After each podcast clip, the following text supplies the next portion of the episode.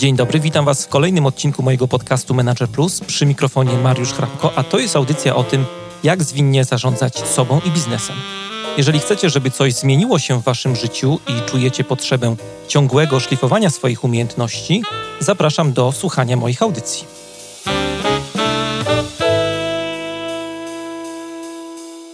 To jest podcast Manager Plus. Dzisiaj w audycji będziemy rozmawiali o luksusie, o dobrach luksusowych i tego, co współczesny biznes może się e, z tego świata nauczyć. I z tej okazji do programu zaprosiłem Agnieszkę Smektałę, założycielkę firmy Inspirea, inicjatorkę ambasady inspiracji oraz e, doradcę biznesowego. Agnieszko, witam Cię bardzo serdecznie. Witam Cię, Mariuszu, hej, i witam słuchaczy. E, chciałem tak na początek zapytać, e, czy jest jakaś taka rzecz, jakiś taki zakup ostatnio w Twoim życiu za nie więcej niż 100 zł, który miał dla Ciebie w przeciągu ostatniego półrocza taki gigantyczny wpływ na Twoje życie? Hmm, nie więcej niż 100 zł zakup. Mm. No rozmawiamy o na pewno, grubszej tak, kasie, na... ale tutaj tak. dałem taki ale bardzo wiesz, no właśnie luksus, nie wiesz co, luk, luksus to właśnie, e, jak się okaże też pewnie w trakcie naszej rozmowy, Mhm. też się wymyka tym cenom różnym i wiesz, czasami um, to 100 zł może być dużo i mało dla kogoś za coś, nie? I, i wiesz co, no na przykład ja bardzo, bardzo uwielbiam, mam taką swoją ulubioną kawę e, w koście, Mhm. nie będę mówić którą, e, taką przepełnioną takimi aromatami. E, zawsze, kiedy ją piję, nawet jeżeli ją piję latem, to przenoszę się od razu tak, jakby były święta, Boże O, Narodzenie. fajnie. Tam jest dużo takiej cynamonu, kardamonu i właśnie to jest coś takiego, że czasami mam, jak mam takiego lekkiego e, doła, lekkie obniżenie nastrojów, to tak myślę, jeju, ja muszę się napić tej pysznej takiej kaweczki, tej takiej zapachowej i właśnie sobie, wiesz, i wtedy płacisz tam, nie wiem, 15 zł O, i mam ten mój 100 luksus. zł, super. Tak, i po prostu jestem taka zadowolona e, i to już nawet tak się gdzieś wkradło e, w przestrzeń, że jak e, ostatnio do mnie przyjaciółka jechała, e, bo coś tam jej e, troszeczkę na, na coś tam narzekałam przez telefon, to mówi, mam dla ciebie niespodziankę i przywiozła mi specjalnie też tą kawkę. O, to miło I tak, bardzo. o, jak miło. I tak, wiesz, mój brzuszek taki zadowolony, taki, wiesz, ciepły, ciepły napój e, sobie wypił, e, powąchałam to i po prostu od razu, od razu jakoś tak mam wtedy taki Mhm. powerek. Więc czasami takie małe rzeczy e, bardzo lubię właśnie w- z takich rzeczy to e, kadzidła, herbaty, takie małe Świece zapachy pewnie. właśnie. Tak, dokładnie. O, słuchaj, z tak, dobrze, że mi przypominasz właśnie, to z takich to mogę wam bestseller polecić i No. to jest świeca, świeca, która kosztuje e, właśnie chyba około 50 zł. I e, komu jej nie kupiłam na prezent, to, e, to po prostu jest mi bardzo wdzięczny. I to się nazywa, to jest polska marka, pisze się Sojusz, Co już? ale przez Mhm. Tak, Sojusz przez Y, Mhm. chyba so, y, o, o, sychy. E, I tam jest właśnie taka, e, no właśnie te świece tej marki są po prostu niesamowite. E, Ja je używam wtedy, kiedy mm, no właśnie chcę podbić sobie nastrój, kiedy robiłam takie fajne koncerty medytacyjne dla ludzi, gdzie śpiewałam mantry z kolegą, to też używaliśmy tych świec. Mega, mega. No u mnie każdy wieczór jest prostu- oświetlony mocno. Ja bardzo lubię świece i kadzidła, to jest też to, co wymieniłaś, druga taka No rzecz. I widzisz. Kiedyś miałem taką śmieszną historię, jak y, byłem w Chinach i y, z każdej takiej azjatyckiej wyprawy przywożę walizkę prawie, że tych kadzideł Mhm. i przywiozłem sobie właśnie, akurat miałem taki projekt związany z tym, co robię i y, właśnie takie dziwne uśmiechy były na twarzach pracowników, jak przyniosłem te chińskie kadzidła, bo okazało się, że Mhm. kupiłem cały pakiet, taki zestaw, który się zapala na cmentarzach, jak wiesz, Wow. idziesz powspominać. Ja sobie kupiłem takie wspominkowe właśnie kadzidła do domu, nieświadomie zupełnie. A to widzisz, a propos e, chińskich kadzideł, to mi się od razu przypominają japońskie kadzidła, które kupiłam dosłownie kilka dni temu w takim bardzo fajnym miejscu na ulicy Mokotowskiej, które specjalizuje się właśnie, nie pamiętam teraz nazwy tego miejsca, ale tam jest taka mała, klimatyczna e, miejscóweczka i tam jest po prostu e, super wybór takich zapachowych, luksusowych rzeczy. Nawet rozmawiałam z tą panią w kontekście naszej rozmowy z panią ekspedientką, że obserwują, że rzeczywiście ludzie są coraz bardziej skłonni wydać sporą kasę na właśnie na tą ulotną chwilę przyjemności, jaką jest właśnie świeca, kadzidło, Dużo daje, na pewno. perfum. Mhm. Tak, i tam ostatnio kupiłam niesamowite japońskie kadzidła, które no jakby są robione na, e, przez specjalnego mistrza aromatu. Jak tylko do, do domu je przyniosłam, to od razu e, wszystkie osoby w domu, e, bo nasz, nasz dom tak? często, tak, i nasz dom często odwiedzają ludzie, więc wszyscy są zajarani tymi kadzidłami. Także no tak to właśnie jest z tymi, ale te akurat kosztowały 160 zł, więc by były poza tym pułapem, który, który mnie pytałeś. No, zrobiliśmy taki mały side tracking trochę od naszego tematu, ale jakoś gdzieś tam tak. chyba, chyba ale zahaczamy. Ale atmosferę wprowadziliśmy. Tak, tak. zahaczamy chyba jednak mimo wszystko o ten temat. Bo mamy rozmawiać o luksusie, o marce luksusowej. Cóż to takiego jest? Jak, jak w ogóle definiujesz, jak rozumiesz luksus? Um, więc tak, ja bardzo lubię, z racji mojej e, pracy, a w mojej pracy um, pomagam w budowaniu strategii um, marek um, luksusowych i marek premium, Brzmi lifestyle'owych. to dumnie wszystko bardzo, tak. E, no, no fajnie, no wiesz, tak gdzieś sobie wymarzyłam i, i, i jak pewnie sam wiesz, no, e, no chociażby prowadzenie podcastu, czyli też jesteś tutaj e, przedsiębiorcą, no bycie przedsiębiorcą czy kreowanie swojej marki to jest bardzo fascynujące zadanie, ale też bardzo trudne i z jakby zawsze są jakieś takie no, wyzwania każdego tygodnia, mhm. więc tak samo, tak samo e, u mnie jest, ale e, no, mimo to chcę to marzenie nadal realizować i mam do tego energię. Ale wracając, to więc z racji tego, że właśnie w tym e, obszarze poruszam się, to ja często pytam i na wykładach, które prowadzę na warsztatach, czy na spotkaniach indywidualnych, czym jest luksus dla Państwa? Czym dla Ciebie jest luksus? I w ogóle jest mega ciekawe, że kiedy pytam, Czym jest luksus tak ogólnie, e, to ludzie inaczej odpowiadają i często od razu mówią o e, jakaś rezydencja, mm, samolot, drogi samochód. To jest jak pytam ogólnie, a kiedy pytam, a czym dla ciebie jest luksus? E, I wtedy zupełnie inaczej odpowiadają, wiesz? I, dla każdego co innego trochę. Tak, pewnie, i tak? wtedy tak. I, a przecież to tak naprawdę każdy konsument indywidualnie stwierdza, co jest dla niego luksusem, kiedy wydaje pieniądze.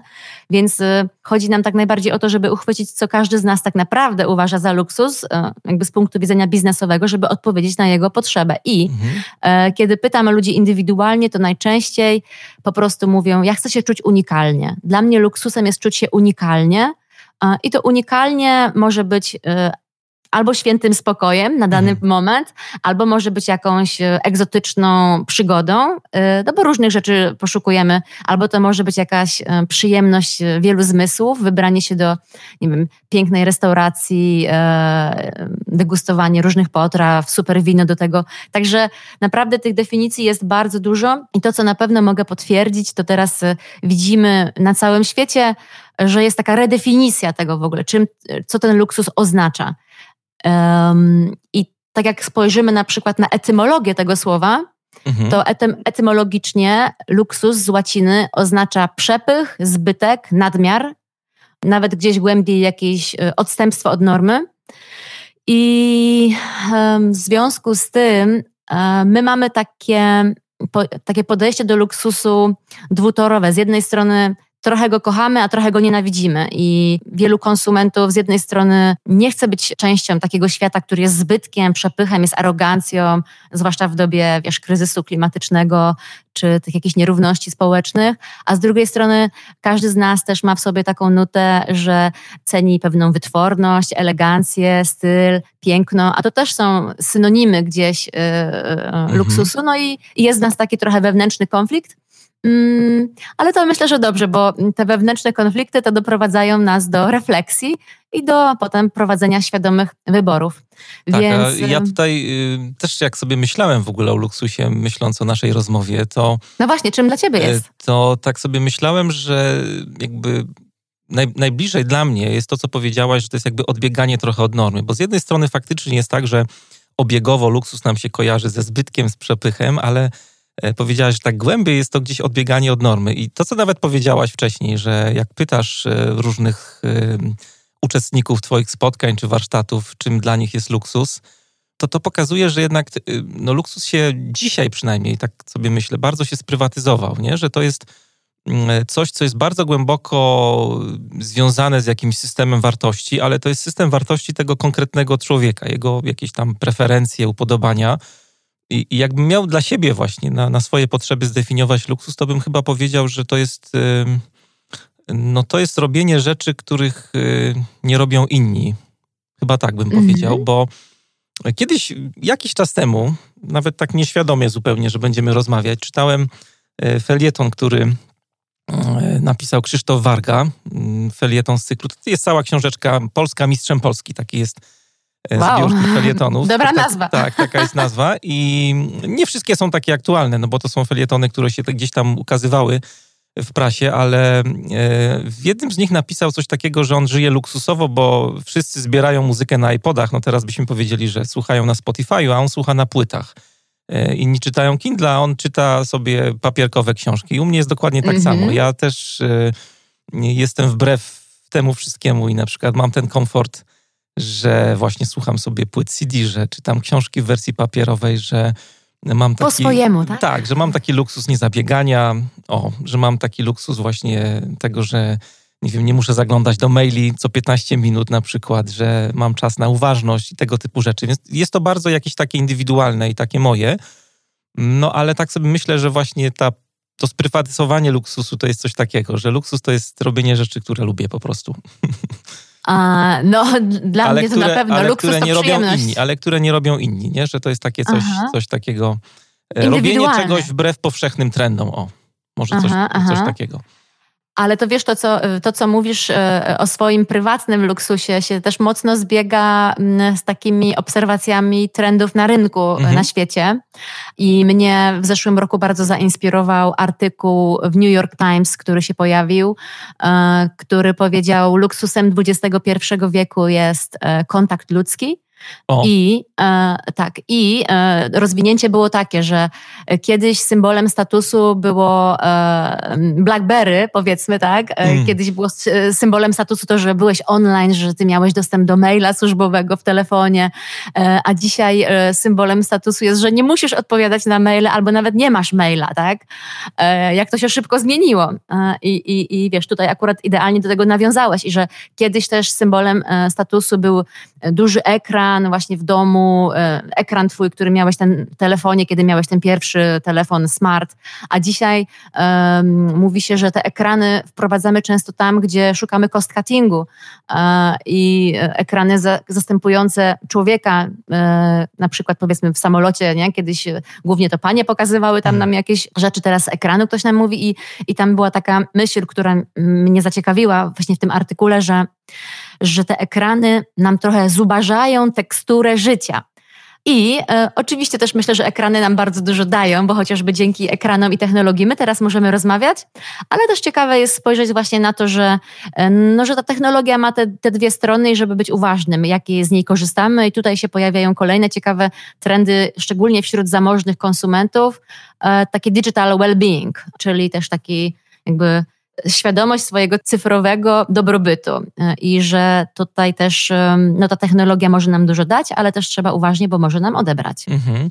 E, ciekawe jest bardzo to, co mówisz, wszystko. Słucham cię tutaj pilnie. E, ty masz taką ciekawą historię za sobą, o której chciałem trochę porozmawiać, bo to, że się zajmujesz tymi markami luksusowymi, to nie jest taka rzecz bez kozery, bo przez ponad 8 lat pracowałaś dla największego koncernu właśnie marek luksusowych na świecie tak. Louis Vuitton, e, Moet, Hennessy. E, tak. E, mogłabyś powiedzieć e, parę słów na ten temat? Ja wiem, że te marki są znane ludziom, ale tak w ogóle o tej firmie, bo myślę, że nie wszyscy. Ja też nie byłem świadomy w ogóle, jak, jak to wygląda. Jak sobie trochę poczytałem, to byłem trochę nawet zaskoczony, ale yy, powiedz parę słów w ogóle o tej firmie, jak ona się pojawiła na Twojej drodze. Jak Ty się w ogóle tam znalazłaś w tym dziwnym świecie, luksusowym mm -hmm. takim bardzo? Jak się znalazła e, e, Alicja w Krainie Czarów. No, może tak. trochę tak, trochę tak. tak Było gdzieś takie lustro, wywiadzie. przez które przeszłaś? E, no właśnie, teraz spróbuję pomyśleć, gdzie to lustro było. Zaraz może mówiąc tobie je namierzymy.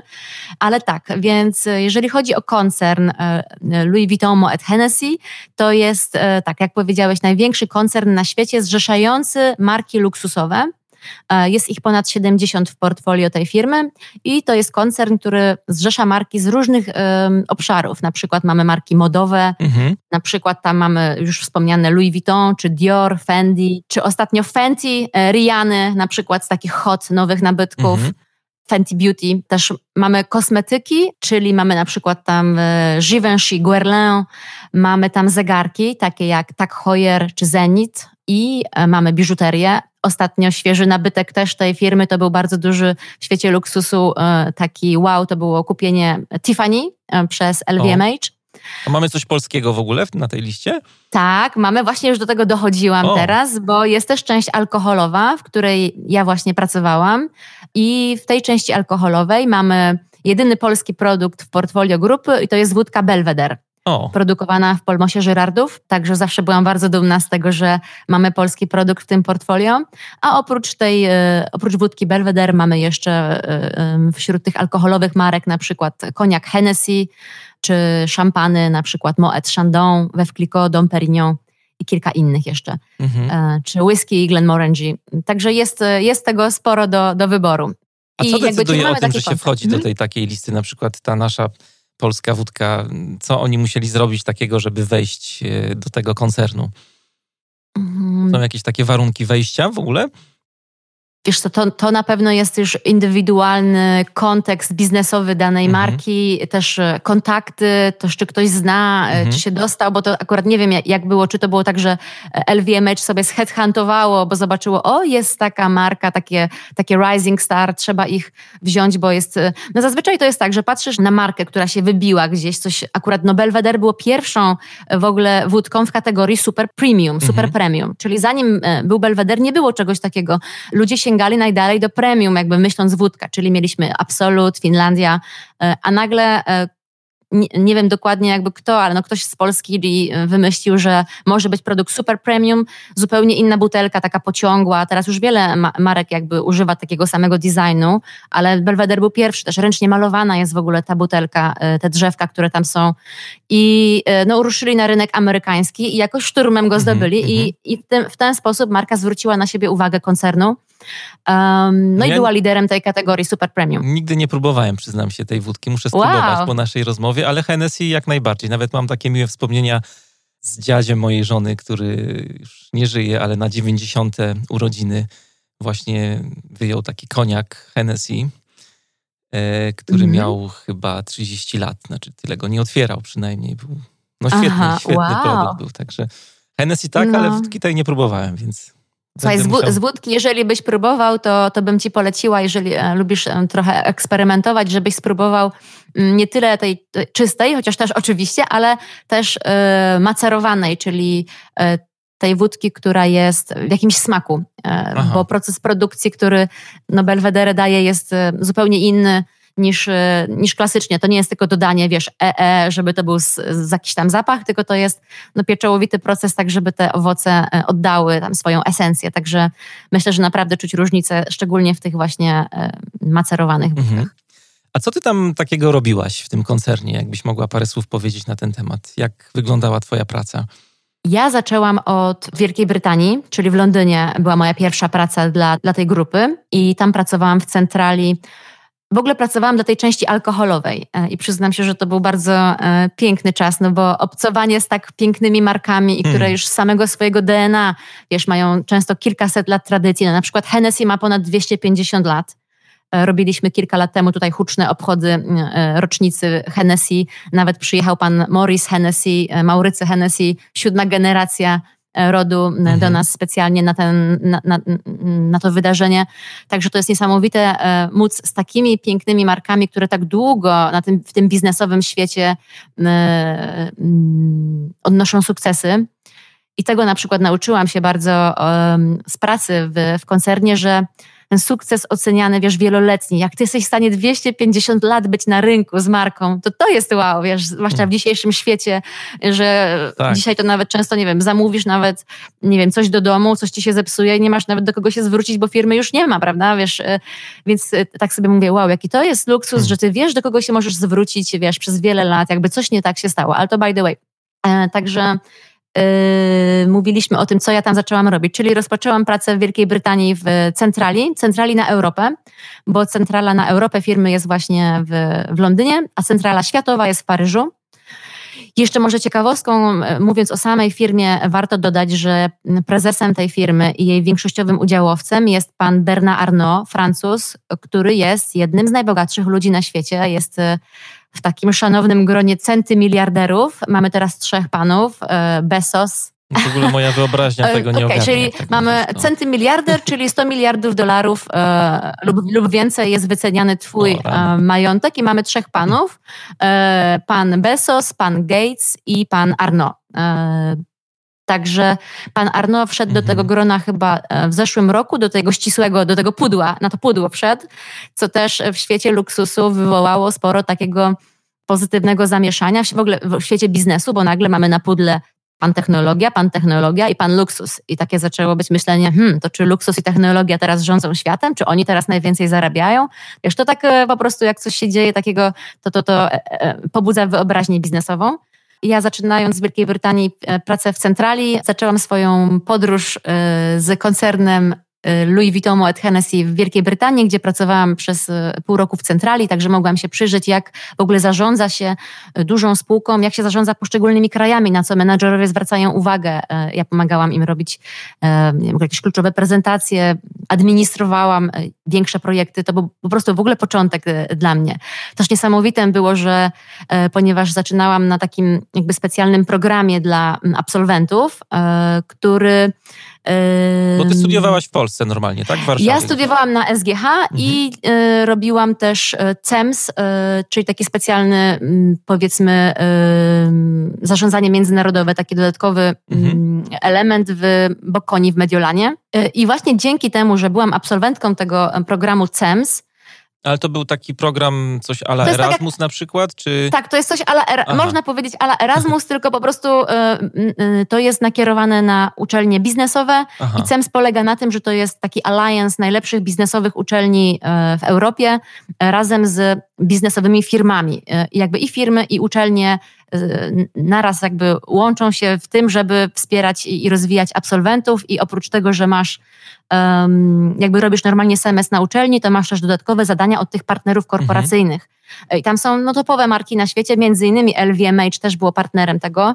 E, było się bardzo trudno dostać oczywiście na to, żeby, mhm. żeby być tego częścią, ale plusem dla osoby, która przeszła to, czyli też jakby dla mnie było to, że później otrzymujesz dyplom tak jakby wszystkich tych uczelni zrzeszonych. Mhm. Czyli ja na moim dyplomie mam te wszystkie najlepsze biznesowe uczelnie europejskie, co jest bardzo przyjemne, ale też to przede wszystkim miałam dostęp do tych ofert pracy, y, które oferowały te firmy y, zrzeszone.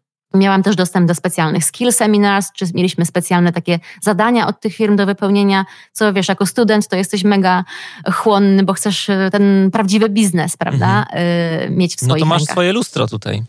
No, no właśnie, dokładnie, dokładnie, dokładnie. To było to moje lustro i też wtedy się dowiedziałam o tym właśnie, e, że istnieje taka, taka korporacja jak LVMH, że to, te marki są zrzeszane, że to jest e, z punktu widzenia zarządzania w ten sposób. No i to oczywiście było wow, to pobudziło moje, e, moją wyobraźnię, bo mówię tak, to będę spełniać marzenia, będę pracować z, z markami, które sama bym chciała kupić, a jednocześnie będę je rozwijać i uczyć się, jak robić biznes na tym bo to, co marki luksusowe robią świetnie, to jest e, zyskowność, e, a jednocześnie przy marketingu emocji i, i przy takim budowaniu aury pożądania i ekscytacji wokół marki, prawda? To jest takie, no właśnie ekscytujące też w pracy brand managera, czy w pracy osoby, która mhm. to sprzedaje. A tak podsumowując ten okres, te, te 8 lat, y, czego cię to nauczyło? praca tam? No właśnie nauczyło mnie tego, że jakość, kreatywność i marketing emocji, który jest konsekwentnie i zgodnie ze strategią wdrażany, przynosi efekty biznesowe. No i tak, i to jest tak naprawdę wielka lekcja. I, i przez e, te szereg lat później, bo też później pracowałam e, w Czechach jako brand manager, czy pracowałam w Polsce jako sales manager, zarządzałam tutaj częścią zespołu sprzedaży, który rozwijał marki w Chorece, mhm. hotelach, restauracjach, klubach czy też przez, e, przez pewien czas pełniłam obowiązki country managera tutaj w polskim, e, w polskim e, biurze. No, nauczyłam się właśnie z tych różnych stron, patrząc na biznes marketingowych, sprzedażowych, zarządczych, że jakość, kreatywność. Po amerykańsku podeszłaś do tak, tematu trochę. No to wiesz, to tak się jakoś e, rozwinęło, no bo to z jednej strony była moja otwartość na to, żeby przez te różne departamenty i różne kraje przechodzić, a z drugiej strony też firma e, widziała we mnie potencjał i, i rozwijała mnie, także tutaj z dwóch stron mhm. E, przebiliśmy piątkę, myślę, że fajną. No ale w końcu przyszedł ten moment po tych ośmiu latach, że jednak stwierdziłaś, że odchodzisz. Odważna decyzja, wiem, bo kiedyś sam taką podjąłem. Co robisz teraz? Aha, a ty też taką podjąłeś. A kiedy swoją podjąłeś? Ja podjąłem, e, no już będzie 4 lata temu. A to podobnie, to słuchaj, może w tym samym momencie podjęliśmy. Bo ja też około 4 lata temu to był, to był ten moment. Ja początkowo podjęłam taką decyzję, że. Ciekaw tak... jestem w ogóle, jak się, jakbyś mogła powiedzieć, jak się w ogóle przygotowywałaś do tego, bo wiem, co się za tym kryje i ty, ja na mhm. przykład nie jestem fanem takiego rzucania wszystkiego z dnia na dzień na przykład. O, ja Jak też mówią nie. mówcy motywacyjny, możesz wszystko i niektórzy ludzie się jakby uwodzą tym, tymi słowami i, i, rzucają pracę i później nagle się okazuje, że nie jest tak prosto. Że z drugiej strony jest Nie ma jakiegoś backupu, nie? A tutaj, tutaj jednak y, mam taką filozofię, że trzeba podejść do tego bardzo zdroworozsądkowo i trzeba się do tego przygotować trochę, nie? Ciekaw jestem, jak to u ciebie wyglądało. Wiesz, z jednej strony to jest zdroworozsądkowo, a z drugiej to jest nawet i emocjonalnie, bo nawet jak zadbasz o swoje emocje, to jak podejmiesz decyzję w emocjach, to potem wiesz, że będziesz miał kiepskie emocje, wiesz o co chodzi. No Więc tak. Y, to, to z dwóch stron y, lepiej to przemyśleć. U mnie to wyglądało tak, że mniej więcej po czterech latach bardzo intensywnej pracy poczułam takie jakby Mm, tuż jak byłam w Czechach, poczułam takie elementy, można powiedzieć, pewnego wypalenia zawodowego. Nie, że tak ostro bym to powiedziała, ale już jak później sobie to studiowałam, to że, że miałam takie oznaki, tak? takiego wypalenia, takiego nie, że, że, że byłam w takim jakby kołowrotku mnóstwa zadań, które z jednej strony mnie nakręcały i cieszyły, ale później jak wracałam wieczorem do domu, to tak już nie miałam na nic zupełnie siły i tam wiesz, e, przegryźć jakąś oliwką, nawet nie zrobić sobie kolacji i jakiś filmik, żeby mózg odpoczął i na drugi dzień to samo. Mniej więcej taki koło kołowrotek trochę. Mhm. Bo nie wiedziałam, bo nikt mnie na tych wspaniałych moich też studiach wszystkich ekstra nie nauczył tego, jeszcze wtedy nie było takiej świadomości, tego life balance. I, i jak to jest też kluczowe, żeby menadżer zadbał nie tylko o, o, markę i o rozwój biznesu i o rozwój pracowników, ale też o siebie samego i o swoje pokłady energii bo gdybym to wiedziała wcześniej, to bym troszkę wcześniej e, zaczęła na to zważać i sobie tym zarządzać, ale no, gdzieś zobaczyłam u siebie takie mm, objawy i pierwsza moja taka myśl, to ja w takim razie zmieniam, odchodzę, coś muszę zrobić. To były takie moje pierwsze mhm, e, mhm. fale, ale jakoś wtedy koleżanka mi powiedziała, słuchaj, no tak się jakoś tutaj męczysz z jakimiś myślami, może po prostu wybierz się do psychoterapeuty, pogadaj sobie. Mhm. E, ja mówię, kurczę, w sumie czemu na to nie wpadłam? No, wybrać się do eksperta, e, skoro też no, chciałabym rady eksperta, eksperta, chciałabym, żeby ktoś mi doradził, bo nigdy się nie, sama nad tym nie zastanawiałam tyle, bo ciągle praca, praca, praca. I rzeczywiście, jak się wybrałam do, na kilka spotkań z bardzo przemiłą e, panią, to nagle dotarło do mnie, że to nie jest, e, wcale nie w tej pracy leży e, źródło tego jakiegoś mojego, jakiegoś niezadowolenia, tylko to jeszcze tam w sobie mam parę cegiełek do poukładania i jak ja sobie wewnątrz siebie ustawiłam pewne rzeczy inaczej, bo po prostu na nie chociażby spojrzałam, przytuliłam, to się okazało, że w pracy nagle jest fajnie i w ogóle mam czas na kawkę z ludźmi jeszcze, a jeszcze wszystko też się fajnie rozwija biznesowo i to był taki dla mnie nowy moment odkrycia. I jeszcze potem kolejne cztery lata pracowałam z bardzo dużą radością, bardzo wiele ciekawych projektów zrobiłam. E, też miałam feedback od, od ludzi e, w pracy, że widać taką zmianę u mnie w, w podejściu do pracy, że też e, jeszcze fajnie się ze mną pracuje, że mam większy spokój i czyli to była taka jakby tutaj droga, czyli najpierw po tych czterech latach już czułam jakieś syndromy, zastanawiałam się, czy to zrobić, ale to wtedy zupełnie nie był ten moment. Jeszcze jedna ciekawa historia jest, w którymś mhm. momencie jeszcze myślałam, hmm, to może skoro już będę w tej pracy, zostanę, to coś innego zrobię super, żeby tak sobie e, dopalić to moje, e, nie wiem, to moje jestestwo, żebym była taka zadowolona. I mówię, a może pójdę na MBA? Wow, o. to by było coś, nie? Taki pomysł też się pojawił. Mhm. E, no i ja od razu, jak to pilna uczelnica, to już sobie zaczęłam robić cały taki diligence, e, kontaktować się z ludźmi, którzy robili MBA na świecie, e, skontaktowałam się nie wiem, z alumnami Harvarda i tak dalej. Rozmawiałam z nimi, jak to jest w ogóle, powiedzcie, czy to, się, czy to jest fajne. Zaczęłam robić jakieś tam testy matematyczne, żeby już się przygotowywać na wszelki wypadek mhm. i tak dalej. No i słuchaj, najlepszą właśnie radę dał, dał mi jeden, jeden gość i mówi, Agnieszka, my na pierwszych zajęciach, to było z londyńskiej uczelni, tego naszego MBA, mieliśmy takie zadanie. Bierzesz kartkę papieru, odpowiadasz na pytanie, kiedy jesteś szczęśliwa? Mhm. Wypisz sobie po prostu, jakie to są rzeczy, kiedy ty jesteś szczęśliwa, w jakich momentach, co ci sprawia radość, e, kiedy się śmiejesz jak dziecko, po prostu, kiedy, co lubisz po prostu. Wypisz to sobie i zobacz, jakby ile tego jest teraz w twoim życiu i czy jesteś na, we właściwym punkcie, tak? To ci pokaże. I ja tak, wow, wiesz, 30 mhm. lat i nigdy nie zrobiłam takiej listy. A ja uwielbiam listy, uwielbiam zapisywać i, i, i w ogóle, więc zrobiłam sobie taką listę. No i ku mojemu zdziwieniu zauważyłam, że tam tego, co mogłabym się spodziewać rzeczywiście na tych studiach MBA, to nie za bardzo teraz na tej liście jest. I to był dla mnie wyraźny sygnał, że to po prostu była kolejna jakaś taka, wiesz, myśl, myśl może jakiś kolejny, nie wiem, chęć jakiegoś orderu, dania sobie kolejnego, a tak naprawdę nie moja faktyczna potrzeba. No i, i, yy, i wtedy po prostu porzuciłam tą myśl, a, ale widzisz, ona gdzieś potem wróciła i zakiełkowała tym, żeby podjąć decyzję o, o tym, żeby zrobić sobie wolne od pracy. Mhm. I y, założyłaś firmę Inspirea gdzieś tam na końcu tej drogi. Pierwszą decyzją była decyzja o, o tym, żeby zrobić gap year, czyli zrobić sobie rok wolnego od, od pracy. Ponieważ nie mogłam faktycznie wziąć tego gap year, musiałam zdecydować się na, na odejście e, z, z pracy, którą mhm. kochałam, ale którą czułam, że jednocześnie no, potrzebuję odpocząć. To już mhm. było takie jasne po prostu we mnie, moja wewnętrzna mała dziewczynka, moja wewnętrzna bogini i wszystko wewnątrz mówiło mi po prostu Aga, po prostu usiądź na tyłku i popatrz sobie w niebo, bo nie robiłaś tego od dawna e, i po prostu porób nic chwilę. E, miej to FOMO, że e, też coś się ominie, to wszystko, no bo to wszystko przeżywasz, kiedy mhm. robisz nic też. Podczas tego gap year zaczęłam robić wiele rzeczy, których nie spodziewałam się, że zacznę robić, ale to jest może temat na inny podcast w ogóle, mhm. jak się rozwinęła Agnieszka artystyczna. Między innymi zaczęłam pisać książkę, o której może w jakimś tam dalszych e, punktach mnie e, zapytasz.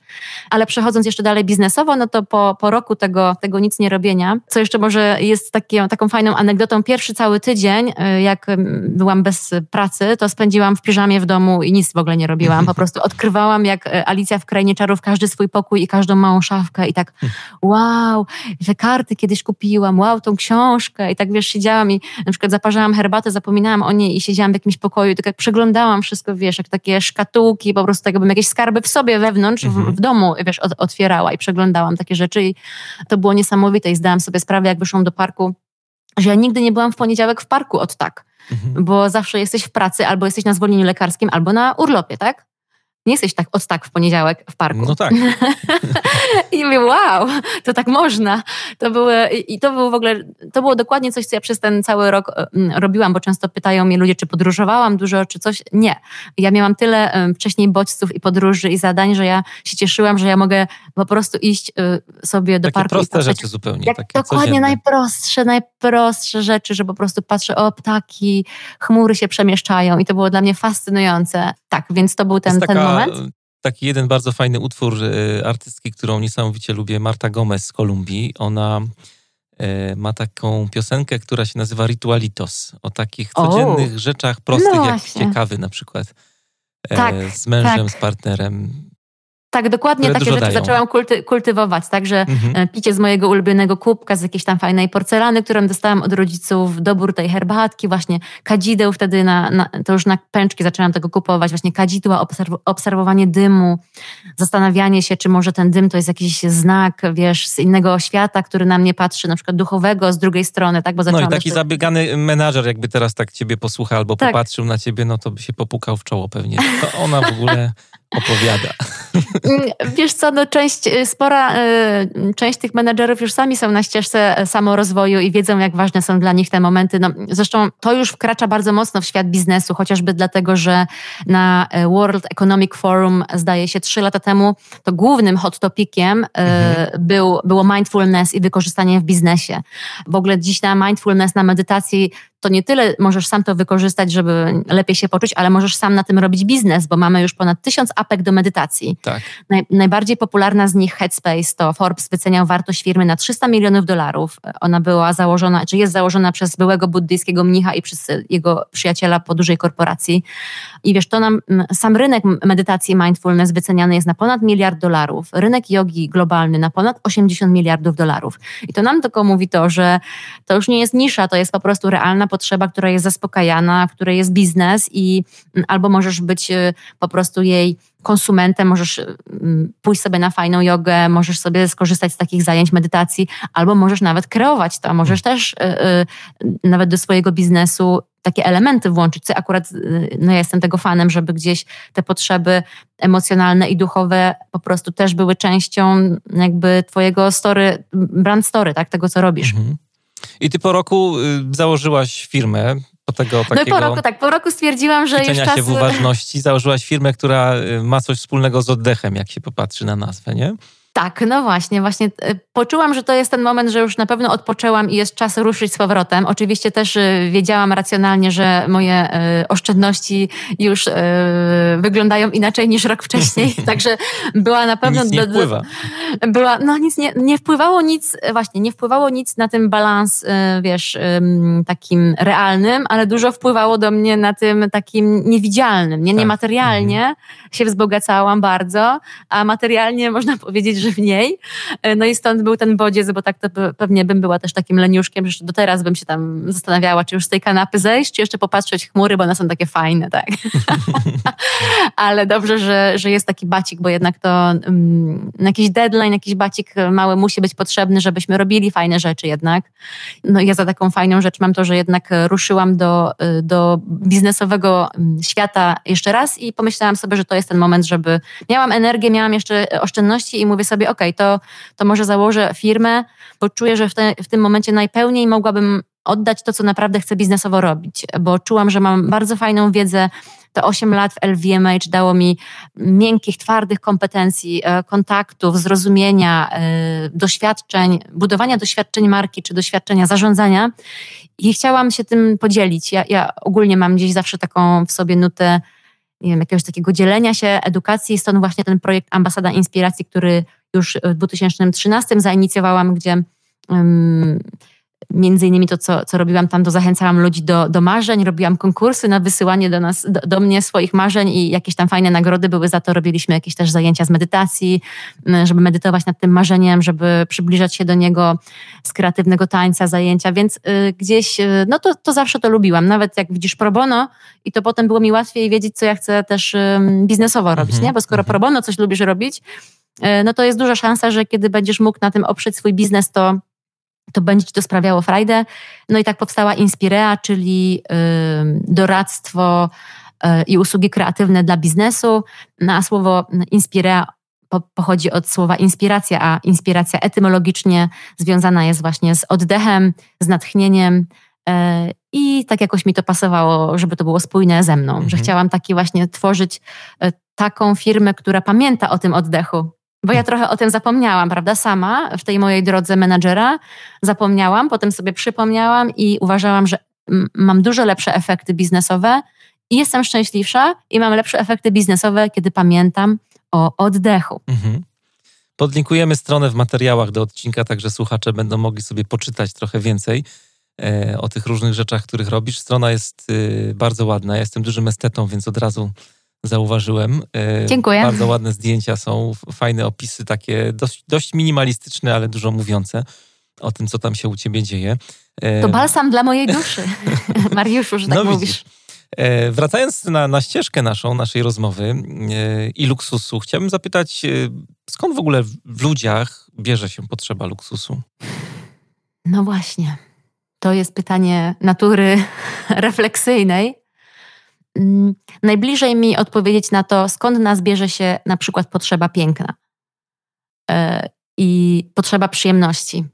Dla mnie jakoś tak luksus jest y, nieodzownie z tym związany i no dzisiaj... to jest wręcz takie, y, takie efemeryczne, takie nieuchwytne, że to jest ta część y, właśnie może naszej czegoś dla ciała, dla umysłu, dla duszy, że my nie chcemy tylko, no bo właśnie luksus jest, z jednej strony oferuje nam coś najczęściej pięknego, jest jakimś pięknym światem, światem marzeń, tak? Bo to chodzi o to w luksusie, że konsument o czymś marzy, e, i marka mu to pokazuje, czasami mu uzmysławia te, te marzenia. Myślę, że dużą zaletą w ogóle marek luksusowych, jakby nie patrzeć, czy no, niektórzy są przeciwnikami tego luksusu, to dużą ich zaletą e, taką dla ludzkości jest to, że one nam pomagają marzyć.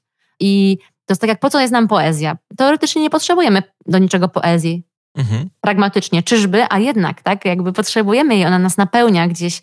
I myślę, że luksus jest nam potrzebny do tego, czy różne atrybuty luksusu, do chociażby właśnie takich swoich, e, tworzenia swoich rytuałów, do y, dążenia do jakiejś doskonałości, też w biznesie, no bo luksus tym się odznacza, marka luksusowa, ona dąży do doskonałości na wszystkich poziomach bo jest tak pod obstrzałem. Ludzie, jak słyszą słowo luksus, to po prostu od razu, wiesz, nabierają podejrzeń, sprawdzają od każdej strony i jak po prostu nalejesz szampana w, z odciskiem papilarnym na y, kieliszku, jeszcze będzie nie w tej temperaturze o dwa stopnie, to już jest mega fopa. I, no i to, to wszystko jakby w luksusie starasz się dążyć do, do tej doskonałości na każdym punkcie styku marki z konsumentem. No i to może być trudne, wymagające, ale z drugiej strony jak ci się to udaje, a przy dobrym zarządzaniu, przy dobrej inteligencji emocjonalnej, empatii, kreatywności, to ci się to uda, bo, bo marki to właśnie pokazują, że to się udaje, no to wtedy ten konsument cię kocha i uwielbia i cię ukocha i uwielbia na bardzo długo.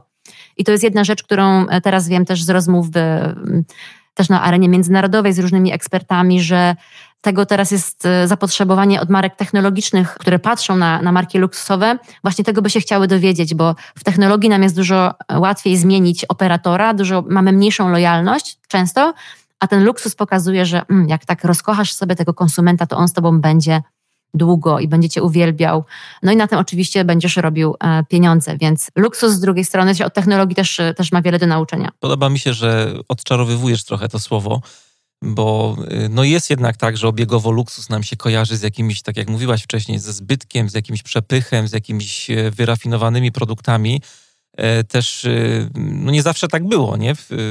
Wcześniej luksus był rozumiany jako no, bycie częścią elity na przykład. Nie? To też była taka rzecz luksusowa mm, dla ludzi. E, ja przyznam szczerze, że też miałem taki stereotyp w głowie, jak żeśmy rozmawiali o tej rozmowie naszej, że ty się zajmiesz luksusem, no to jak będziemy rozmawiać o luksusie? Ten luksus, no, no o, czym, o czym będzie ta rozmowa? Nie? Ja jestem taki bardziej E, w kierunku wnętrza. Znowu tutaj bardziej luksus się kojarzy tak obiegowo z tematami e, takimi zbytkowymi. No, przyznam szczerze, że dla mnie luksus e, taki obiegowy to jest, to jest luksus bardzo banalny. Nie, nie wiem, czy, mhm. czy, czy wiesz o czym mówię, ale e, pozwolę sobie na takie subiektywne wynaturzenia trochę, e, ale no, on jest trochę taki, taki, taki obiegowy luksus, jest e, dla mnie trochę sztuczny po prostu, taki napompowany. Na przykład jak sobie mhm. wpisałem przed rozmową jak się przygotowywałem do tego, o czym będziemy mówić dzisiaj, o czym rozmawiamy, e, co mogę kupić za milion dolarów, nie?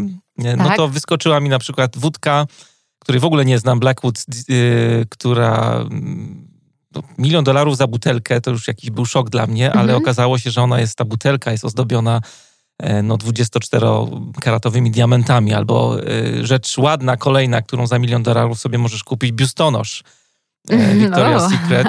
3400 pereł, przeczytałem, że tam było w tym biustonoszu e, zaangażowanych, diamenty, akwamaryna. No fajne, ale jakbyś zobaczyła te zdjęcia, może widziałaś, no to to wszystko jest takie, takie sztuczne, banalne. Leciało dla ciebie jakąś tandetą. Leciało tak? tandetą, a ty mówisz mhm. z kolei o redefinicji właśnie tego słowa i mówisz o wartościach i o takich rzeczach bardziej głębokich, co mi się bardzo podoba, nie ukrywam, jeśli chodzi o jakby też moją definicję luksusu, bo gdzieś e, wokół tego e, stoją pewne wartości. I tutaj chciałem Cię zapytać o te wartości. Jakie e, wartości dla, dla konsumenta dzisiaj są wyznacznikiem tego luksusu? Abstrahując od tego banału, o którym żeśmy mówili, o tym, abstrahując od biustonoszy z tak. trzema tak. tysiącami pereł. Pereł, okej. Okay. Więc tak, postaram się kilka rzeczy uchwycić. Z jednej strony wciąż pewnym wyznacznikiem, bo my jak jesteśmy zabiegani, mhm. to nie mamy czasu wchodzić czasami w pewne szczegóły. Mhm. w związku z tym, na przykład e, takim prostym wyznacznikiem, który wciąż jest gdzieś e, obiegowo, to jest cena. Bo z jednej strony czytałam e, dwa dni temu artykuł, gdzie syn najbogatszego człowieka, jakby pana Berna Arno, o którym wspominałam, tego założyciela, czyli prezesa Louis Vuitton Moet Hennessy, jego syn, który też w biznesie jest teraz aktywny, powiedział, że on się stara unikać słowa luksus że luksus nigdy nie powinien się nazywać luksusem, że on już ma złe konotacje i że w ogóle cena nie jest jakimkolwiek wyznacznikiem, bo każdy dzisiaj może zrobić tandetę i oznaczyć ją za milion dolarów i, i nikt mu tego nie broni. I czy to jest luksus? Nie według niego, tak? E, mhm. Ale z drugiej strony cena jest pewnym psychologicznym na przykład nośnikiem wartości. Jeżeli ja powiem Ci, że mam dla Ciebie wspaniałą butelkę szampana i zrobienie jej kosztowało 2 euro, to możesz być podejrzliwy i to słusznie, no bo już e, nie wiem, czy wiesz, ale sam kilogram winogron e, w szampanii kosztuje ponad 7 euro. No nie, to jest ciekawostka. A żeby zrobić butelkę szampana, ile potrzeba, myślisz, winogron, takiego, czyli bazowego wsadu? No nie mam pojęcia zupełnie. Około półtora e, kilograma, czyli Aha. zobacz, 10, 10 euro, masz na samym początku, jeszcze nic nie zacząłeś z nimi robić, a już musisz jakby, no to są jedne z najdroższych winogron na świecie, a nie mówiąc o tym, że wszystkie muszą być według apelacji jeszcze ręcznie zbierane, muszą potem minimum, minimum e, x miesięcy czy lat, w zależności jaki rocznik, e, być jeszcze w piwnicach i tak dalej. Potem na to marketing, potem na to inne rzeczy, więc tak by the way, ale mówiliśmy tak, co jest wyznacznikiem luksusu i teraz, ponieważ jesteśmy w Polsce, to też zakładam, że też interesuje Cię właśnie szczególnie, jak po, polscy konsumenci na to patrzą, prawda? Mhm. I polecam y, do studiowania między innymi coś takiego jak raport KPMG Dobra Luksusowe, tam można sporo ciekawostek wyczytać. No i kto na przykład w Polsce jest takim y, kluczowym odbiorcą takich dóbr luksusowych, jak już no i teraz tak, tutaj przez. E, tak, no i teraz tutaj można spojrzeć dwojako, no mhm. bo mamy dobra luksusowe, czyli rynek. Ten rynek jest dzisiaj wyceniany na około w Polsce 25 miliardów złotych. Jest prognozowany teraz 5% wzrostu, w zeszłym roku było 10%, więc ogólnie ma takie steady growth już od pewnego, stabilnie sobie rośnie od pewnego czasu. I tam dwie trzecie tego rynku to wartości jego to są samochody luksusowe i premium, ale też bardzo szybko i najszybciej teraz wzrastają usługi hotelarskie i spa, co widzisz tu już idzie w tą stronę samochód to jest taka wartość, jakby można powiedzieć, mocno materialna. Chociaż też pewnie adepci pewnych tam, nie wiem, przeżyć w samochodzie by powiedzieli, że to są uniesienia nawet na skalę, wiesz, emocji, ale powiedzmy, że to jest materialny, a znowu na przykład e, wizyta w spa to jest już ten bardziej e, efemeryczny, nie? Ten e, luksus takiego doświadczenia. Dla mnie są na przykład doświadczenia ważniejsze niż samochód. Zawsze boję toczę z moim bratem o to, bo on zawsze pyta, kiedy zmieniam samochód, e, kiedy będę miał nowy w końcu. Ja jestem przywiązany do jednej marki, on by tych marek miał kilka, ale jednak bardziej doświadczenie, jakiś wyjazd e, do fajnego kraju, posłuchanie muzyki gdzieś na przykład na Wyspach Zielonego Przylądka, napicie się rumu. E, no Nawet widzisz, za 3 jesteś... euro to jest super dla mnie rzecz. Mariuszu, ty jesteś po prostu tutaj, no, idziesz zgodnie z trendami, że tak powiem, czy trendy idą w zgodzie z tobą, e, masz tak duże już, e, twoja aura tak oddziaływuje na wszechświat, że, że tak to się... Zupełnie. No nieświadomie, ale tak, e, bo właśnie według raportu akurat tutaj Boston Consulting Group globalnego to do 2022, czyli już za dwa lata, to jak popatrzymy na luxury consumer goods, czyli te konsumenckie, czyli nie mamy tam na przykład nieruchomości, tylko te, te rzeczy, które kupujemy tak po prostu na co dzień dla siebie, to patrząc na wartość tych rzeczy, to będzie już przekraczał więcej niż 50%, e, a dokładnie już dwie trzecie właściwie, będzie stanowił ten luksus nie materialny, nie obiektów materialnych, ale tak zwany experiential luxury, ten luksus doświadczenia. Mhm. I co tam jest? To ma, tam mamy właśnie podróże, fine dining, e, hotele, więc tutaj e, widać ewidentnie, że ten jakby konsument zamożny idzie coraz bardziej nie tylko mieć, ale mieć i być. Tak bym to, e, to mhm. ujęła. I tutaj, wiesz, patrzymy na piramidę Maslowa i tych naszych potrzeb, i to gdzieś ewidentnie widać właśnie w tą stronę, jakby się rozwijamy, ale wiadomo też, że jedno bez drugiego wiesz, tylko być, tylko mieć, no to tak jakoś smutne by to życie było, nie? Chociaż, no wiesz, dla niektórych mistrzów już, e, nie wiem, jakiś tam buddyzmu tybetańskiego, to pewnie mogą sobie siedzieć w, w, w jakiejś tam jaskini i zrobić tęczowe urzeczywistnienie, jak to się mówi, i mają tam gdzieś już to mhm. mieć, nie? A e, wracając jeszcze do tego raportu, który przytoczyłaś, czy, czy tak. tam e, możemy znaleźć jakieś dane na temat e, zarobków Polaków, którzy tak, korzystają tak. z tych takich dóbr luksusowych? Jestem ciekawy, jakie są w ogóle widełki albo jakie są tam przedziały cenowe. Tak, są tam, za, są tam zarobki, to jest bardzo ciekawy pod tym kątem raport, także już mówię kilka takich ciekawostek. To więc tak, mamy na przykład w Polsce ponad 100 tysięcy osób, które zaliczają się do grona tak zwanych high net worth individuals, mhm. czyli? czyli to są osoby, które mają milion, e, majątku milion e, dolarów netto, milion dolarów wolnych aktywów, tak można powiedzieć, czyli no, ponad 100 tysięcy osób, to już jest całkiem sporo, mhm. prawda? Jak pomyślisz, że masz biznes i że do takich osób kierujesz na przykład swoją ofertę biznesową, czy to nie wiem, właśnie masz restaurację, spa, czy chcesz sprzedać samochód, czy nie wiem, jakąś inną usługę, to masz już 100 tysięcy takich odbiorców, którzy mają, dysponują aż takim majątkiem. Mhm. Z drugiej strony, dla porównania, na przykład w Niemczech mamy takich osób, czy w Wielkiej Brytanii ponad 2 miliony co nam pokazuje, ile jeszcze się możemy też e, gdzieś uczyć od, od, od, sąsiadów e, tego podejścia do. Bo ta liczba w ogóle bardzo szybko rośnie. Jeszcze rok temu było 60 tysięcy, teraz ponad 100 tysięcy, więc bardzo szybki przyrost. I też właśnie mm, raport sygnalizował bardzo szybki przyrost. Mieliśmy w e, lata 2017 i 2018, bo ten akurat on sprawdzał, ten ostatni raport, osób, które mają mm, zarobków rocznych milion złotych brutto. Mhm. To też y, tych osób mieliśmy około 60 tysięcy według no, tego raportu. Zaczęłaś no. od górnego C, a jakbyśmy tak. tak zeszli do, nie chcę powiedzieć takiej przeciętnej e, liczby to tam Polaków. Też są, tak, też no. są bardzo fajne dane. E, to właśnie mamy tak, że e, właśnie raport KPMG uważa za konsumenta zamożnego, mhm. czyli mamy zamożnego, a potem mamy bogatego i bardzo bogatego, czy ultra bogatych, ale zamożna osoba według tego raportu jest klasyfikowana jako osoba, która zarabia powyżej 7 tysięcy brutto miesięcznie i takich osób mamy to nie jest tak wcale jakoś, spodziewałbym się, że nie wiem, no, ale, 20 tysięcy może brutto na miesiąc. To, to, to, zaraz do tego dojdziemy, ale mhm. akurat tych osób, e, bo, bo wbrew pozorom tak się wydaje, zobacz, jeżeli ktoś zarabia 7 tysięcy brutto, to on tak naprawdę stać go na butelkę szampana teoretycznie, nawet jedną, żeby kupił w roku, prawda? Mhm. Nie, już, już można powiedzieć, że mo, może spokojnie, czy na butelkę fajnych perfum, więc on tak naprawdę już jest tutaj jakby w tym masowym odbiorcy luksusu, bo wiadomo, luksus też dzieli się na ten taki bardziej dostępny, e, niektórzy nazywają to taki ma, mastiż, masowy prestiż, mhm. to, to spokojnie ta osoba może nawet właśnie już takie elementy luksusu sobie kupić. Także takich osób w Polsce i ona też, ta grupa bardzo szybko przyrasta. Mamy milion czterysta tysięcy osób teraz według raportu. Mhm. Także też ciekawe, ok, czyli jak masz ten produkt, który załóżmy kosztuje to 500 zł czy 200 zł, to masz na przykład milion odbiorców ponad takiego produktu. I czy o tym wiesz, budując swoją mm, markę, e, czy do tej grupy mówisz, bo ta grupa będzie inaczej chciała innego języka niż na przykład grupa, która zarabia e, mniej, prawda? A a propos tej grupy, o której ty mówiłeś, że intuicyjnie e, mówiłeś, że 20 tysięcy brutto na miesiąc to by było dla ciebie jakby synonim tego e, luksusowego życia, już to mamy takich osób według tego raportu ponad 200 tysięcy w Polsce. Mhm. I bardzo szybkie przyrosty e, w, w, tych wszystkich grupach. Także no to też widać, e, na pewno widzisz po... Czyli bogacimy się jako kraj. No bogacimy się, bogacimy się, to widać po ulicach, prawda? Coraz więcej chodzimy do restauracji, coraz więcej jest tych restauracji, coraz częściej korzystamy z masażów, powstają co chwilę nowe salony. Ile, ile cztero- i pięciogwiazdkowych hoteli powstało w ostatnich latach, ile w zeszłym roku tylko było otwarć nowych, no to, to widać ewidentnie. Też y, kolejne marki z takiego y, elitarnego, dziś luksusowego grona do nas witają. Mamy ikonę luksusu Hermes, czy Hermes, jak po polsku by powiedzieć, francuska no, marka, która bardzo lubię tę teraz. markę, jeśli chodzi o perfumy męskie. No widzisz, no właśnie. I ona pojawiła się teraz y, w, w Polsce. To, to już jest takie jakby najwyższa półka jakby z tych marek ikon.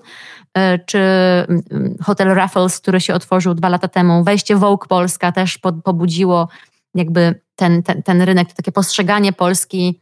Ale to, o czym tutaj sobie mówimy teraz, to mm, taka refleksja mi się nasunęła, słuchając Ciebie, że ten luksus, no, koniec końców jakoś tam przelicza się na pieniądze, ale mamy taką sytuację, mm, że w zasadzie każdy, kto jakoś tam dobrze zarabia, no podaliśmy tutaj z raportu te dane, nie? Na przykład 7 tak. tysięcy brutto czy 20 tysięcy to już, to już jest taka super grupa dobrze zarabiających osób, ale no, kupujesz sobie torebkę na przykład, pracujesz w jakiejś korporacji, kupujesz torebkę, nie wiem jakie tam są ceny, no powiedzmy 2000 złotych, nie? Bo chyba mhm. za tyle można kupić jakąś tam e, torebkę albo buty za 3000, nie? I przychodzisz do pracy, masz taką super drogą torebkę i okazuje się, że twoja koleżanka ma dokładnie taką samą.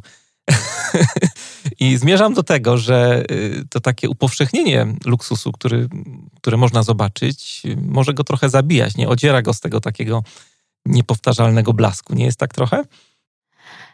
Jest tak trochę, ale no, marki biznesowe muszą działać tak, żeby wykorzystywać to jako, wiesz, jako wyzwanie i jako taki element y, dalszego rozwoju biznesu. I teraz tak, z jednej strony rzeczywiście y, trochę to słowo i luksus się pauperyzuje i, i, demokratyzuje i przez to część konsumentów się od tego odwraca i mówi, no nie, no skoro y, właśnie tak jak mówisz, przyjdę, koleżanka będzie mieć dokładnie taką samą, to ja już nie chcę. E, tego, bo ja chciałam się jednak nie tylko sobie kupić tę torebkę, bo mi się podoba, ale chciałam pokazać, że jestem, mhm. nie wiem, taka elitarna, że przynależy do jakiegoś takiego wyjątkowego grona, no bo też takie potrzeby może spełniać, prawda, marka. I, i, I w związku z tym, e, tak jak ja też często patrzę, zobaczmy, jakie potrzeby Twoja marka może spełniać, i na przykład może ona spełnia i potrzebę statusu dla pewnych ludzi, dla pewnych potrzebę przyjemności, a dla pewnych potrzeby jakiejś, nie wiem, innowacji, przygody. I spróbuj um, tą swoją, to może być wciąż ten sam produkt, ale jak sobie zdefiniujesz tak te grupy docelowe przez potrzeby, możesz um, inną narrację marki, możesz inne rytuały marki, inny teatr marki, możesz innych dobrać partnerów do, y, do sprzedaży, do komunikacji i będziesz mógł w stanie, jak to będziesz konsekwentnie robił, będziesz w stanie mógł na tych wszystkich grupach zrobić jakby biznes i zaspokoić potrzeby i, i wszyscy konsumenci będą ci wdzięczni, że jakby przychodzisz do nich z tą ofertą i oni mogą to kupić i być zadowoleni. A z drugiej strony mm, to, co powiedziałeś, że ten luksus się demokratyzuje, to tak, część ludzi się od tego może odwrócić, ale z drugiej strony to jest ogromna szansa na, e, na biznes, no bo tym więcej ludzi może kupić, nawet jeżeli nie torebkę, to chociaż kupi sobie okulary tej marki albo kupi sobie zaczepkę do klucza, a to już hmm. w skali świata, prawda, to będzie dużo. E, no i, i, firmy jak sobie z tym radzą też, żeby, te, żeby na przykład nie było tego efektu, o którym ty mówisz, że przyszła mi jest dokładnie ta sama torebka. E, to w każdym sklepie, mm, na przykład Louis Vuitton, możesz sobie zrobić taką wiem, personalizację, pieczęć, możesz wybrać sobie jakieś kolaboracje artystów, które ci się podobają, że chcesz na przykład w takich kolorkach mieć tą swoją, ten kuferek taki przełamany, nie? że na przykład jakiś tam, nie wiem, będzie wyglądało, że ktoś sprayem różowym po tym po, po, po, popisał. O sama akurat kiedyś wybrałam z takiej kolekcji i, i wtedy powoduje to, że i trochę mniej się rzucasz z tym logo, bo dużo ludzi w ogóle nie widzi, że ja mam właśnie plecaczek akurat tej marki, bo on jest tak po, e, pograficiowany, jakby tak jest, tak, takie tam ma różne kolory, że on tymi kolorami bardziej zwraca uwagę. Z drugiej strony właśnie możesz mieć te swoje personalizacje, a z trzeciej strony to w ogóle mm, marki luksusowe zauważyły, i to jest taki ogromny trend, że im bardziej szły w tą taką luksusowość, elitarność y, i aspiracyjność, to traciły jednak biznesowo w dłuższym okresie, bo ludzie albo się odwracali, bo nie chcieli mieć coś wspólnego z czymś aroganckim, nie chcieli, żeby w ogóle marka była arogancka, po co mam iść do marki, która mnie traktuje arogancko, a drugie, jeżeli była zbyt aspiracyjna, ojeju, to nie dla mnie, to wiesz, jest tyle innych fajnych rzeczy, wejdziesz sobie na Spotify, na YouTube i już zapomniałeś, że w ogóle istniała jakaś torebka. Y, no i dla tej marki to jest szkoda, więc marki dzisiaj się starają bardzo pokazać, że to jest taki luksus, jest dla każdego, jest zróżnicowany, bardzo, bardzo w tą stronę mm, idą. No i yy, to tak, żeby po prostu biznesowo docierać do szerszych grup i pokazywać, luksus jest dzisiaj dla każdego. I to się bardziej opłaca biznesowo. Mhm. Chciałbym zapytać o taką rzecz, która pojawia się w naszej rozmowie, w związku też z Tobą, z Twoim życiem. Jest w nazwie Twojej firmy Oddech. Yy, jest taki niemiecki filozof, Erich Fromm, Kiedyś była moda w ogóle na Froma, czytało się go w latach 80., 90. Ja jestem jednym, jedną nogą filozofem i w ogóle pisałem pracę magisterską na jego temat. Na temat książki, którą napisał, y, której tytuł nie wiem, czy świadomie wywołałaś kilka razy dzisiaj podczas audycji Być czy mieć. A. E, to jest takie dobre pytanie, akurat w kontekście tematu, o którym dzisiaj rozmawiamy. I on, tam jest mnóstwo fajnych takich cytatów, które super pasują do tego, co się dzisiaj dzieje w biznesie. Y, celem naszego życia nie powinno być posiadanie bogactwa, lecz bogactwo bycia. Chciałbym zapytać, czy w tym, co robisz, pracujesz z klientami, czy da się łączyć te dwa światy? Świat tego bycia i, i y, posiadania. Czy biznes da się łączyć z duchowością na przykład? Mhm. Takimi głębokimi no wręcz, tematami. Wręcz trzeba, bo inaczej nie będzie fanu.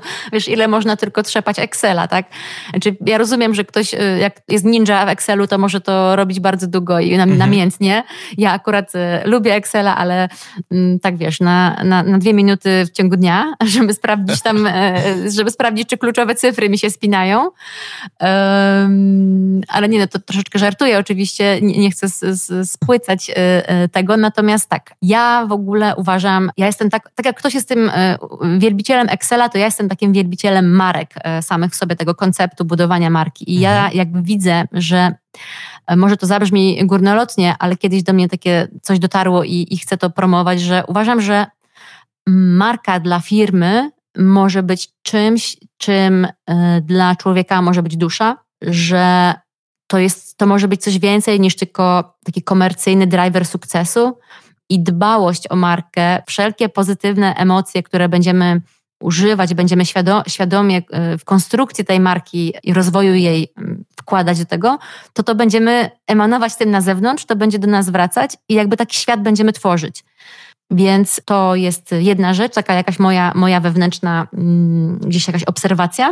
Natomiast z drugiej strony, to zobacz, jeżeli konsumenci e, podążają tą drogą, którą też przed chwilą nakreśliliśmy troszkę, także mamy piramidę Maslowa, idą coraz bardziej w górę tych potrzeb, już jakby nie tylko interesują się swoim zdrowiem, e, nie wiem, fizycznym, bezpieczeństwem fizycznym, ale też e, jakby tym zdrowiem emocjonalnym, nawet duchowym, na przykład w trendach na podróże luksusowe mamy, według Forbes mieliśmy na przykład podróże duchowe do, do takich miejsc mocy różnych kultur, to, to, to, to widać. To skoro my jako konsumenci idziemy tą drogą, no to wiadomo, że my potem wracamy po tej e, wycieczce mocy do pracy i albo mamy swoją firmę, albo gdzieś pracujemy i siłą rzeczy emanujemy tym czymś, jakby patrzymy inaczej i na biznes, na ludzi, mamy inne relacje więc to i tak będzie dotykać. Więc jeżeli my sami w sobie będziemy tą duszę czy duchowość kultywować, bo też nie wszystkie tradycje religijne mają w ogóle duszę, na przykład w buddyzmie raczej nie mówi się o duszy, ale też ja, ja rozumiem duszę jako też pewną taką, nie wiem, alegorię po prostu tego naszego czegoś głębszego ja, tak? Czego, czegoś więcej, to jakieś tajemnicy być może. To jeżeli gdzieś to w sobie odkrywamy, to siłą rzeczy też to będzie emanować na i na biznesy, które będziemy tworzyć, na relacje z ludźmi, które będziemy tworzyć i, jedne firmy może pójdą bardziej w to, e, bardziej otwarcie, że w ogóle tworzą produkty, które, nie wiem, jak na przykład apka do medytacji, nie? gdzie już bardziej do tego nawiązuje. Mm, a, a inne może to po prostu będą robić, po prostu to się odzwierciedli w relacjach z ich ludźmi, z ludźmi, którymi pracują, a to jest bardzo dużo. No tak naprawdę e, relacje z ludźmi są kluczowe w ogóle w biznesie, bo bez ludzi biznes jest niczym. Mhm. No, ja, ja, kiedyś tego nie rozumiałam. Ja, ja, od początku się fascynowałam marką, yy, właśnie yy, zarządzaniem, biznesem, a z czasem, jak tak trochę praktyki przyszło, to zobaczyłam, wszędzie są ludzie. Te koncepty wymyślają ludzie, marki wymyślili ludzie, mar ludzie je kupują, rozwijają. Yy, więc jakby mm, zrozumiałam, że cokolwiek będę robić, to muszę zacząć od tego człowieka. Najpierw człowieka, którym ja jestem, który przychodzi i jest na tej konsultacji, czy prowadzę burzę mózgów, to jak ja się czuję, jak ja, jaką nawiązuję relację z grupą, z, z gospodarzem, ten, który zamówił szkolenie, tak? Mhm. Powiedz, jak już jesteśmy przy tym temacie, jak pracujesz z tymi ludźmi, jak pracujesz z organizacjami, e, czego organizacje mogą jakby po takiej współpracy się spodziewać, co im dajesz, jak wygląda twoja praca? Mm, więc pracuję z, od początku taka, takie było moje marzenie i ono na razie się gdzieś tutaj udaje przez te dwa lata prowadzenia firmy, żeby mm, pracować z różnego typami klientów. Jakby chciałam zdywersyfikować sobie ryzyko yy, poniekąd też, a, też chciałam sobie zapewnić fan, mhm. taką zabawę, żeby nie mieć cały czas jednego rodzaju klienta, yy, żebym mogła też yy, właśnie tak przeskakiwać i żeby mój mózg cały czas się tak na, na, nakręcał taką, jakąś takim świeżym spojrzeniem. I z jednej strony mam produkty E, adresowane do dojrzałych firm, czy na przykład, nie wiem, może być to trzymiesięczne zlecenie, gdzie mają jakieś wyzwanie konkretne biznesowe, najczęściej marketingowe, bo to jest jednak moja najmocniejsza strona. Ja e, mam też sporo sprzeda sprzedażowca w sobie, ale chyba ten core mój to jest marketing, więc załóżmy, nie wiem, firma ma potrzebę pogłębienia tożsamości marki, chce zrozumieć, jakie, jakie potencjały jeszcze mogą drzemieć, drzemać e, w marce i czuje, że potrzebują takiego spojrzenia zewnętrznego eksperta. I to mogę być ja bo nawet jeżeli masz ultra utalentowany zespół marketingowy, co i tak już by było super, to i tak w bieżączce zadań e, całego roku jest ciężko tak naprawdę znaleźć ten czas na taką refleksję i strategię. Zawsze to można odłożyć, a zawsze no, będzie bieżący taki, wiesz, klient. efekt akwarium trochę, nie? że rybki nie widzą, że jest woda brudna, a jak ktoś stanie z zewnątrz, to no, no też tak, jest inna właśnie, trochę, też tak może być. I zauważyłam, że kiedy jakby firma podejmuje ze mną tą współpracę, no to ma tą, tego gwaranta, że, że ten ekspert stoi na tym na zewnątrz i widzi to i ja, nawet jak wpadną im bieżączki, no to mm, oni będą w bieżączce, a ja wciąż się trzymam tego, co mamy w umowie, tak? Że robimy tą strategię i że robimy kolejny brainstorm, który myślimy długofalowo o rozwoju marki. No jakby tam, tam głównie praca polega na tym, ja też zawsze mówię, że ja nigdy nie napiszę dla was strategii, to by było strasznie nieprzyjemne zadanie, takie samemu pisanie jakiejś strategii, robienie jakichś grubych researchów, nie wiadomo kto to potem przeczyta, a już wdroży pewnie nikt. E, I bardziej to jest, ja współtworzę z, z wami to, czyli ja przychodzę, poznaję team, robimy serię burz mózgów, spisuję tego efekty i jakby drążę dalej, to na tyle, na ile też pozwala mi kultura firmy i możliwości na ten moment osobowe, bo to też się czasami bardzo szybko zmienia. Tu nagle mamy, nagle ktoś idzie, nie wiem, na macierzyńskiej już jest, wiesz, y, ultra zmiana, którą trzeba zarządzić.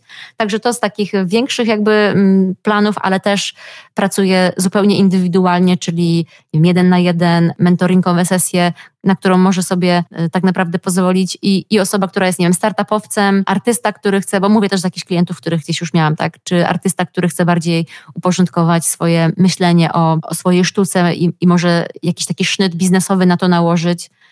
Z uwagi na to, że działam w tej sferze luksusu y, i, i marek premium, to mam takie jakby wyczulone może wrażliwość na te rzeczy, które mm, na takich więcej aspektów biznesowych mhm. i, i to ludzie sobie cenią. Też nieodzownym aspektem luksusu w dzisiejszym świecie jest kreatywność i też tutaj na to stawiam dużą mm, dużą wagę no w tym, dużo, żeby pobudzać dużo i moją. Tak. też, nie? Budujesz świadomość taką wokół tych tematów, bo widziałem, że e, i jakieś szkolenia, warsztaty też z takich ciekawszych, które mnie zaciekawiły, co też mhm. tam robicie, na przykład Brand Sanctuary. Sanctuary. Taki mhm. ciekawy też program. E, tak, bo zauważyłam, ja w pierwszej chwili, jak, jak zaczęłam tworzyć własną markę, to myślałam, że to będzie doradztwo, bo tak mówię, ok, znam, mam tą wiedzę, będę ją przekazywać, e, umówimy się na jakąś kwotę, prawda, i będzie to e, taka usługa, mm, a szybko zobaczyłam, że no oprócz tego, że można doradzać, to ja muszę tak naprawdę jeszcze edukować, pokazać biznesowi, o co w ogóle można by taką Agnieszkę zapytać, bo no jednak ten luksus się u nas wciąż rodzi, tak? Luksus czy ta świadomość, premium, ta chęć premiumizacji, która w ogóle jest dużym megatrendem światowym, tak? Na, E, na jeszcze kolejnych 10 lat. I no i w związku z tym powstały właśnie takie edukacyjne projekty, jak wykłady, warsztaty, czy teraz właśnie już skończyłam pracę nad kursem online i no właśnie, także ta edukacja to jest taki z jednej strony element budowania mojego własnego PR-u i docierania też z moją, z informacją o mnie do, do kolejnych rzesz odbiorców, a z drugiej strony faktycznie no, przekazywanie e, wiedzy, która może ludziom posłużyć do, no, do rozwinięcia czegoś mhm. biznesowo. Są jakieś e, sentencje, którymi kierujesz się w życiu albo które cię jakoś tam inspirują? Często o nich myślisz sobie? Wiesz co, mam właśnie tak, pamiętałam o tej sentencji, że będziesz o to pytał i wiesz, ja, ta sentencja, która mnie inspiruje jest mega długa, więc jest po angielsku. to Terence, Terence McKenna. Wiesz, to nie jest radio, więc możemy mm. tutaj sobie pozwolić. No, byle nie trwała pół godziny, nie? No, jak będziesz czytać. E, Okej. Okay. Um, Może powiedz, o czym jest. Tak, to właśnie. Ta, ta, ta sentencja zaczyna się od dream impossible dream, mhm. czyli masz w taki sposób, jakby to marzenie twoje może być niemożliwe. I jakby masz, miej takie marzenia, które są niemożliwe. E, I to mnie bardzo jakby zainspirowało, tak żeby właśnie nie ograniczać się już w sferze marzeń do czegoś, co jest tylko, wiesz, jakby jest plan, to jest coś, co już wdrażasz, bo widzisz, że jest realne, ale też, żeby marzyć tak, tak wielce, że to jest nawet niemożliwe, mówisz sobie dzisiaj, ale może potem będzie. I to, to, to Dream Impossible Dream to jest taki mój skrót myślowy i to, co jeszcze mówi ta, ta sentencja, to jest, że natura uwielbia odwagę, nature loves courage i też bardzo e, często sobie to mm, powtarzam. E, I ta sentencja też mówi o tym, że jeżeli okażesz tą odwagę, jeżeli to marzenie, które jest w tobie, które gdzieś w sobie jakby rozwiniesz, nawet to niemożliwe, ale będziesz je zasilał taką swoją odwagą i będziesz każdego dnia stawiał się za tym marzeniem, każdego dnia ten krok w stronę tego marzenia, to, że wszechświat cię wesprze w taki sposób, który jest, um, o którym jeszcze nawet nie, nie myślisz, ale dostaniesz to wsparcie, i e, kończy się w sumie ten. Um, potem w rozwinięciu jest takie, że jak to zrozumiesz, to, to będziesz jak szaman tańczący w wodospadzie, mhm. e, że to jest to alchemiczne złoto, o którym mówili filozofowie. Właśnie zrozumieć, że to niemożliwe marzenie, które jest w tobie, które zasilisz sobą, um, ono się spełni i spełni się tak, że, że ci po prostu świat tym wesprze, bo jak on zobaczy, że ty tak za tym stajesz, to dostajesz to wsparcie. No i e, kończy się ten cytat tym, że kiedy rzucisz się w przepaść e, tego marzenia, to odkryjesz, że na dole jest e, łóżko, wiesz, z piórami, łóżko wodne i po prostu rozgościsz się tam, wiesz, jak na chmurce. No i to, no kiedy przeczytałam ten, ten, ten cytat, no to mówię, wow, chyba fajnie by tak było przeżyć życie. Dużo fajnych myśli, tak.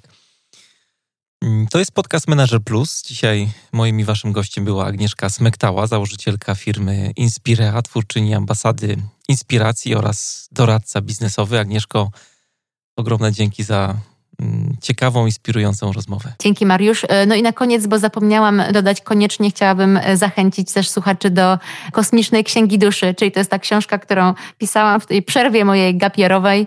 No mam nadzieję, że tam będzie fajne rozwinięcie też tego, o czym mówiliśmy, może nie od strony biznesowej, ale od tej strony właśnie bogactwa wewnętrznego. Oddechu. Podlinkujemy Oddechu. ją w materiałach do odcinka, także Super. będziecie sobie mogli e, poczytać. Jeszcze raz bardzo dziękuję. Dzięki wielkie. Notatki do dzisiejszej audycji są do pobrania na stronie mariuszchrapko.com. E, zapraszam też do odwiedzenia i polubienia mojego fanpage'a facebook.com kośnik Mariusz jeżeli jeszcze nie mieliście okazji tego zrobić. Tam na bieżąco wrzucam różnego rodzaju informacje związane z tym, co robię wokół podcastu Manager Plus. No i oczywiście są wpisy regularne na temat każdego kolejnego nowego odcinka. Dobrym sposobem jest też e, zapisanie się na mój newsletter. Wszystkie mm, potrzebne linki znajdziecie na stronie mariuszchrapko.com. To Wam znacznie ułatwi e, ten proceder. A jeżeli podoba Wam się ten podcast, to taką największą frajdę, którą możecie mi zrobić, zafundować, jest jego ocena w wyszukiwarce iTunes w formie na przykład gwiazdek, najlepiej kilku, lub e, krótkiej recenzji. E, we wpisie zamieściłem link do tego, żeby mm, taką recenzję wystawić, który jest takim e, szybkim skrótem do dostania się do podcastu w wyszukiwarce iTunes. E, zależy mi na tym bardzo, bo dzięki Waszym głosom mój program będzie jeszcze bardziej zauważalny, no a dzięki temu też wspólnymi siłami będziemy budować, rozszerzać społeczność menedżerów plus. Góry ogromniaste dzięki za pomoc. No i jeszcze jedna rzecz, jeżeli jesteście fanami dobrych dźwięków, to zapraszam Was też ustawicznie do mojego drugiego podcastu, który mm, od jakiegoś czasu prowadzę, podcastu Na Sofie.